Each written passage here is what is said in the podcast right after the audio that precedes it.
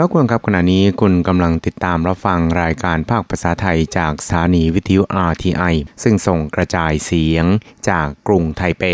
ไต้หวันสาธารณรัฐจีนอยู่นะครับ และต่อไปนั้นขอเชิญคุณผู้ฟังติดตามรับฟังชีพประจรเศรษฐกิจ จากการจัดเสนอของกฤษณัยสายประพาส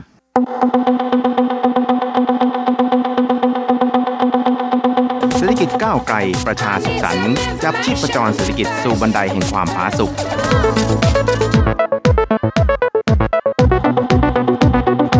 จับชีพประจรเศรษฐกิจกับกฤษณัยสายประพาส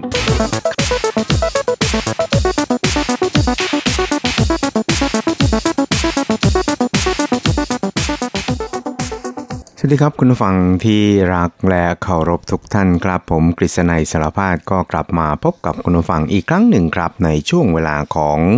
ชีพประจรเศรษฐกิจนะครับ ซึ่งก็จะพบกับคุณผู้ฟังเป็นประจำทุกสัปดาห์ครับ ในค่ำวันพระหัสและก็เช้าวันศุกร์สามครั้งด้วยกันครับ ก็จะนำเอาเรื่องราวความเคลื่อนไหวที่น่าสนใจทางด้านเศรษฐกิจในไต้หวันในช่วงที่ผ่านมา มาเล่าสู่ให้กับคุณผู้ฟังได้รับฟังกันนะครับ ครับสำหรับเรื่องแรกที่เราจะมาคุยกันนะครับ ก็เห็นจะไม่พ้นเกี่ยวกับผลกระทบที่เกิดจากการระบาดของโรคโควิด -19 หรือว่าโรคปอดอักเสบอู่ฮั่นนะครับ ซึ่งก็เรียกได้ว่าทำให้ทั่วโลกเนี่ย ต่างก็เจ็บไปตามๆกันนะครับ ก็คือเจ็บตัวกันแบบชนิดที่เรียกว่าอาจจะเจ็บช้ำเล็กน้อย บางคนก็อาจจะแบบกระอักเลือด หรือว่าบางประเทศเนี่ยก็อาจจะเกือบจะทนไม่ไหวนะครับ ต่อผลกระทบที่เกิดขึ้นถ้าว่ามันจะยืดเยื้อต่อไปนะครับ โดยเฉพาะอย่างยิ่งอุตสาหกรรมทางด้านการท่องเที่ยวในไต้หวันนั้นก็ได้รับผลกระทบอย่างรุนแรงครับ และนอกจากอุตสาหกรรมการท่องเที่ยวแล้ว บรรดาห้างสรรพสินค้าต่างๆนะครับแล้วก็ร้านอาหารพัตคารตลอดไปจนถึงกิจการที่เกี่ยวข้องกับทางด้านการคมนาคมขนส่งเนี่ยต่างก็ได้รับผลกระทบไปด้วยนะครับ ก็เรียกว่าถูกหางเลขกันไปแบบพร้อมหน้าพร้อมตากันเลยก็ได้นะครับ เพราะฉะนั้นเนี่ยหน้าที่ของรัฐบาลในตอนนี้นั่นก็คือ จะต้องหาทางแก้ไขแล้วก็หาทางฟื้นฟู การพัฒนาอุตสาหกรรมการท่องเที่ยวนะครับแล้วก็การช่วยเหลือผู้ประกอบการในไต้หวันนะครับให้ผ่านพ้นวิกฤตนี้ไปให้ได้ โดยรวดเร็วนะครับ เพราะฉะนั้นเนี่ยเมื่อสัปดาห์ที่ผ่านมาทางคณะรัฐมนตรีของไต้หวันนะครับ ก็ได้มีมตินะครับ อนุมัติเงินงบประมาณพิเศษเพื่อที่จะกอบกู้ฟื้นฟู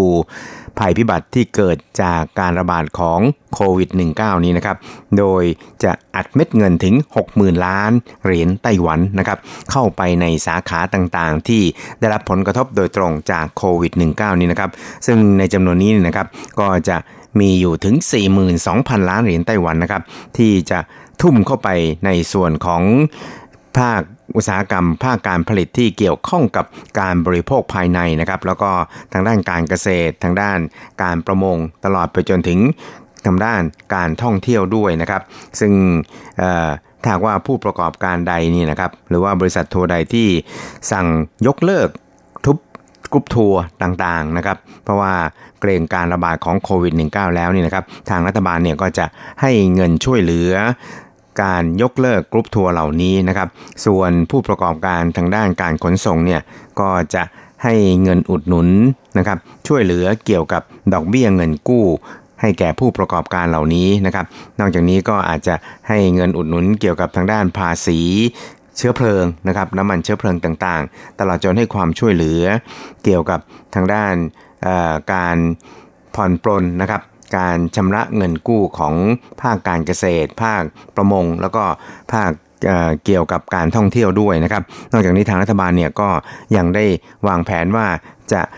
จัดสรรงบประมาณ 2,000 ล้านเนี่ยนะครับมาใช้จ่ายในการกระตุ้นการบริโภคภายในนั่นก็คือ การนำออกมา ทำเป็นคูปองส่วนลดนะครับให้กับชาวไต้หวันทั้งหมดเนี่ยนะครับสัประมาณ 2,000 ล้านเหรียญไต้หวัน เพื่อที่จะเป็นการกระตุ้นการใช้จ่ายภายในด้วยนะครับสำหรับในส่วนของภาคธุรกิจไต้หวันเองนะครับ ต่างก็ได้ปรบมือแสดงความยินดีนะครับ ที่ทางรัฐบาลเนี่ยก็จะทุ่มงบประมาณเพื่อที่จะกระตุ้นเศรษฐกิจภายในให้ มีการเติบโตในระดับที่ได้ประเมินการประมาณการเอาไว้นะครับ แต่ว่าก็ได้เสนอแนะแนวความคิดเห็นนะครับว่าถ้าว่าจะช่วยเหลือภาคธุรกิจแล้วนี่นะครับ ก็สมควรที่จะต้องลดอัตราภาษีการค้าลงนะครับ ซึ่งก่อนหน้านี้ก็มีการปรับเพิ่มจาก 17%เนี่ยขึ้นมาเป็น 20%เพราะฉะนั้นเนี่ยในช่วงที่เกิดภาวะวิกฤตจากโควิด -19 นี่นะครับ ก็ต้องพิจารณานะครับว่าจะปรับลดลงให้อยู่ในสภาพ เท่าเดิมหรือเปล่าก็คือ 17%หรือเปล่านะครับ ซึ่งคุณหลีอุยจานะครับในฐานะนายกสมาคมผู้ประกอบการวิสาหกิจขนาดกลางและขนาดย่อมแห่งชาติของไต้หวันนะครับ ก็ได้แสดงความคิดเห็นเกี่ยวกับเรื่องนี้ครับ โดยบอกครับบอกว่า 十七 percent 调到二十 percent。你像现在一个非常时期，是不是可以暂时回到十七？ครับเขาก็บอกตรงๆเลยนะครับว่าก่อนหน้านี้เนี่ย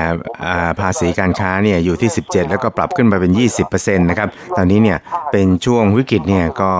ลองพิจารณาว่าจะปรับลดลงมาเหลือ 17%ได้หรือเปล่านะครับ ซึ่งจริงแล้วเนี่ยถ้าว่าปรับลดลงเนี่ยมันก็จะสามารถช่วยเหลือผู้ประกอบการในเรื่องนี้ได้ไม่น้อยเลยทีเดียวนะครับ ซึ่งรัฐบาลเนี่ยควรจะพิจารณาในเรื่องนี้นะครับ พร้อมกันนี้นะครับนายไล่เจิงอี้ในฐานะประธานหอการค้าแห่งชาติของไต้หวันสาธารณจีนนะครับก็ได้แสดงความคิดเห็นเช่นเดียวกันนะครับ บอกว่าแผนการกอบกู้หรือว่าแผนการฟื้นฟูภาคธุรกิจของรัฐบาลเนี่ยก็เรียกว่าจะเป็นประโยชน์ต่อภาคธุรกิจเนี่ยไม่มากก็น้อยนะครับ แต่ว่าผลที่ได้เนี่ยมันก็อาจจะ ค่อนข้างจำกัดนะครับ ไม่สามารถที่จะแก้ไขปัญหาทุกอย่างให้ลุล่วงไปด้วยดีได้ เพราะฉะนั้นเนี่ยเขาก็มีความเห็นครับบอกว่าสำหรับภาคอุตสาหกรรมที่ได้รับผลกระทบเนี่ยนะครับ ในช่วงนี้เนี่ยก็ควรที่จะใช้เวลาในการฝึกอบรมพนักงาน แล้วก็เสริมประสิทธิภาพในการทำงานให้สูงขึ้นนะครับ เพื่อที่จะต้อนรับการฟื้นตัวขึ้นของบรรยากาศทางเศรษฐกิจที่จะมาถึงในวันข้างหน้าครับ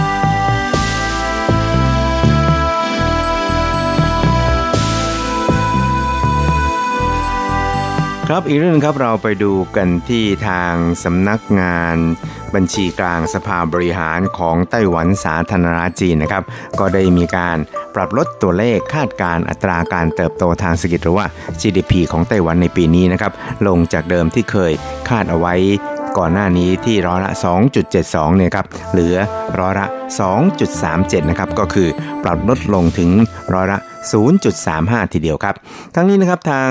สำนักบัญชีกลางของไต้หวันนั้นก็ได้วิเคราะห์นะครับบอกว่าในช่วงที่ผ่านมาเนี่ยก็ได้รับผลกระทบจากการระบาดของโควิด -19 นะครับ ทำให้ในจีนแผ่นใหญ่เนี่ยก็มีการสั่งซื้อวัตถุดิบอะไรต่างๆ รวมไปจนถึง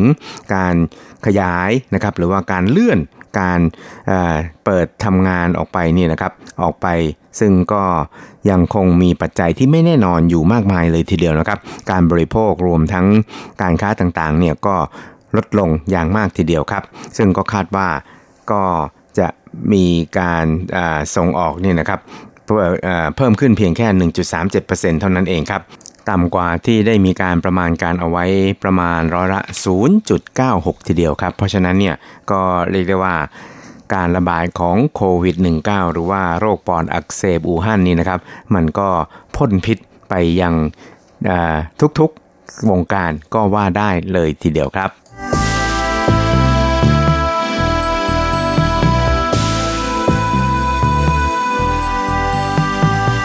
ครับส่วนสำหรับทางด้านการติดต่อไปมาหาสู่ระหว่างช่องแคบไต้หวัน โดยเฉพาะอย่างยิ่ง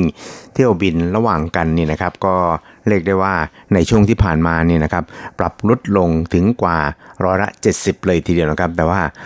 ร้อยละ 70เนี่ยก็ยังไม่ได้หมายความว่ามันได้ลงไปยังจุดต่ำสุดแล้ว แล้วก็กำลังจะปรับตัวเพิ่มขึ้นนะครับ แต่ว่ายังไม่ถึงจุดต่ำสุดหมายความว่ามันอาจจะเลวร้ายลงไป ยิ่งกว่านี้ก็ว่าได้เลยทีเดียวนะครับ ซึ่งในช่วงสัปดาห์ที่แล้วนี่นะครับ การเที่ยวบินต่างๆ ที่บินไปมาระหว่างช่องแคบไต้หวันนะครับ ก็คือทั้งในส่วนของการ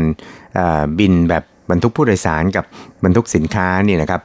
เทียบกับเดือนธันวาคมปีที่แล้วเนี่ยลดลงถึง 70%นะครับ ซึ่งก็คาดว่า จุดบินระหว่างช่องแคบไต้หวันเนี่ยก็อาจจะหดตัวลงนะครับ ซึ่งตอนนี้ทางรัฐบาลสาธารณจีนเนี่ยก็ได้ปรับลดจุดบินกับเมืองจีนเนี่ยนะครับจากเดิมมีถึง 50 กว่าจุดนี่นะครับเหลือเพียง 5 จุดเท่านั้นเองนะครับซึ่งทั้ง 5 จุดนั้นส่วนใหญ่เนี่ยก็จะเป็นเมืองสำคัญสำคัญนะครับไม่ว่าจะเป็นเซี่ยงไฮ้ปักกิ่งแซ่เหมินหรือว่าเฉิงตูนะครับก็ยังคงมีการบินไปมาแต่ว่าก็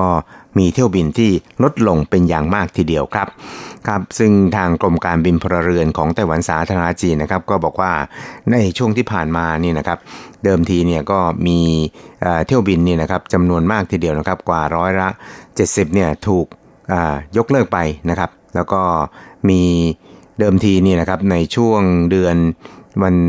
กุมภาพันธ์ก็คือต้นกุมภาพันธ์ที่ผ่านมานะครับ มีเที่ยวบินรวมทั้งสิ้นถึง 1,200 กว่าเที่ยวนะครับ แต่ว่าถูกยกเลิกไปถึง 602 เที่ยว แล้วก็ทำให้ผู้โดยสารเนี่ยนะครับเหลือเพียง 50,000เศษเท่านั้นเองเมื่อเปรียบเทียบกับตัวเลขเฉลี่ยของผู้โดยสารแต่ละสัปดาห์ของปีที่แล้วเนี่ยครับที่มีถึงแสนห้าเนี่ยนะครับก็เรียกว่าลดลงเป็นอย่างมากเลยทีเดียวนะครับ เพราะฉะนั้นเนี่ยตัวเลขของการเดินทางหรือว่าการ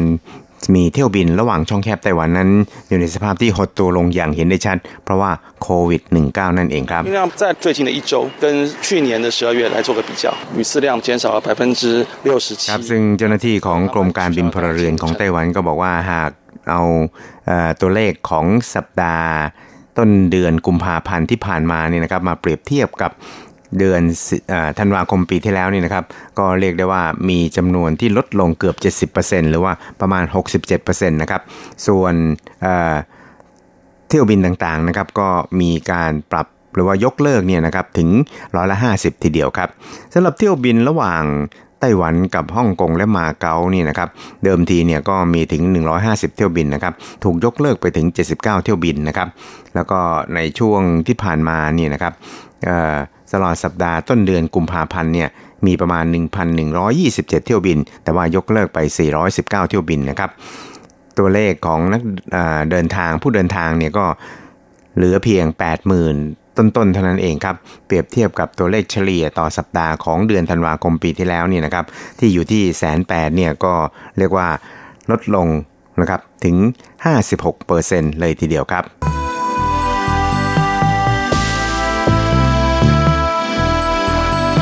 อีกเรื่องนึงครับเราไปดูผลกระทบจากโควิด -19 เหมือนกันนะครับ เพราะว่าช่วงนี้นี่นะครับ ก็มีการแย่งซื้อหน้ากากอนามัยกันอย่างชนิดที่เรียกว่าหาซื้อกันแทบไม่ได้เลยทีเดียวนะครับ เพราะฉะนั้นเนี่ยก็มีการวิตกกังวลกันว่า วัตถุดิบที่นำมาใช้ผลิตหน้ากากอนามัยกับทิชชู่นะครับต่างๆเนี่ยมันเป็นเหมือนกันหรือเปล่านะครับ ซึ่งก็มีการปล่อยข่าวว่าใช้วัตถุดิบเดียวกันนะครับ เพราะนั้นเนี่ยก็เลยทำให้ผู้คนในไต้หวันเนี่ยนะครับ ต่างเเร่งไปกวาดซื้อ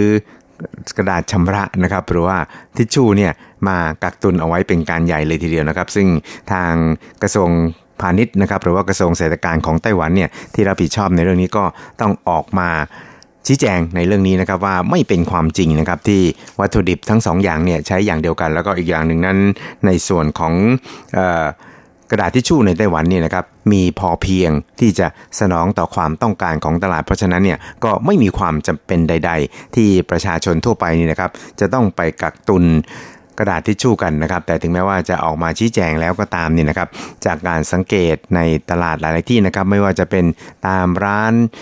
สะดวกซื้อนะครับหรือว่าตามห้างคอสโก้ห้างใหญ่ ๆ นี่นะครับ ก็ปรากฏว่ากระดาษชำระเนี่ยก็ถูกกว่าซื้อกันไป เรียกว่าเกือบยกแผงเลยก็ว่าได้เลยทีเดียวนะครับ แล้วก็คาดว่าสภาพการเหล่านี้นี่นะครับ ก็น่าที่จะค่อยๆสงบลงอย่างค่อยเป็นค่อยไปครับ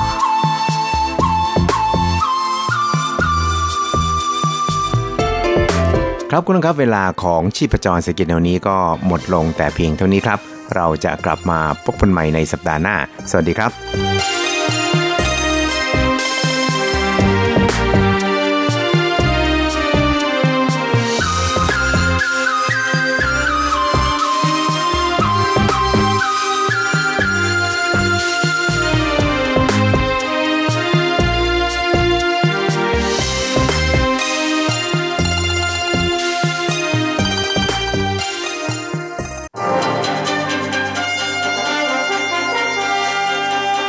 ท่านกำลังรับฟังรายการภาคภาษาไทย Radio Taiwan International หรือ RTI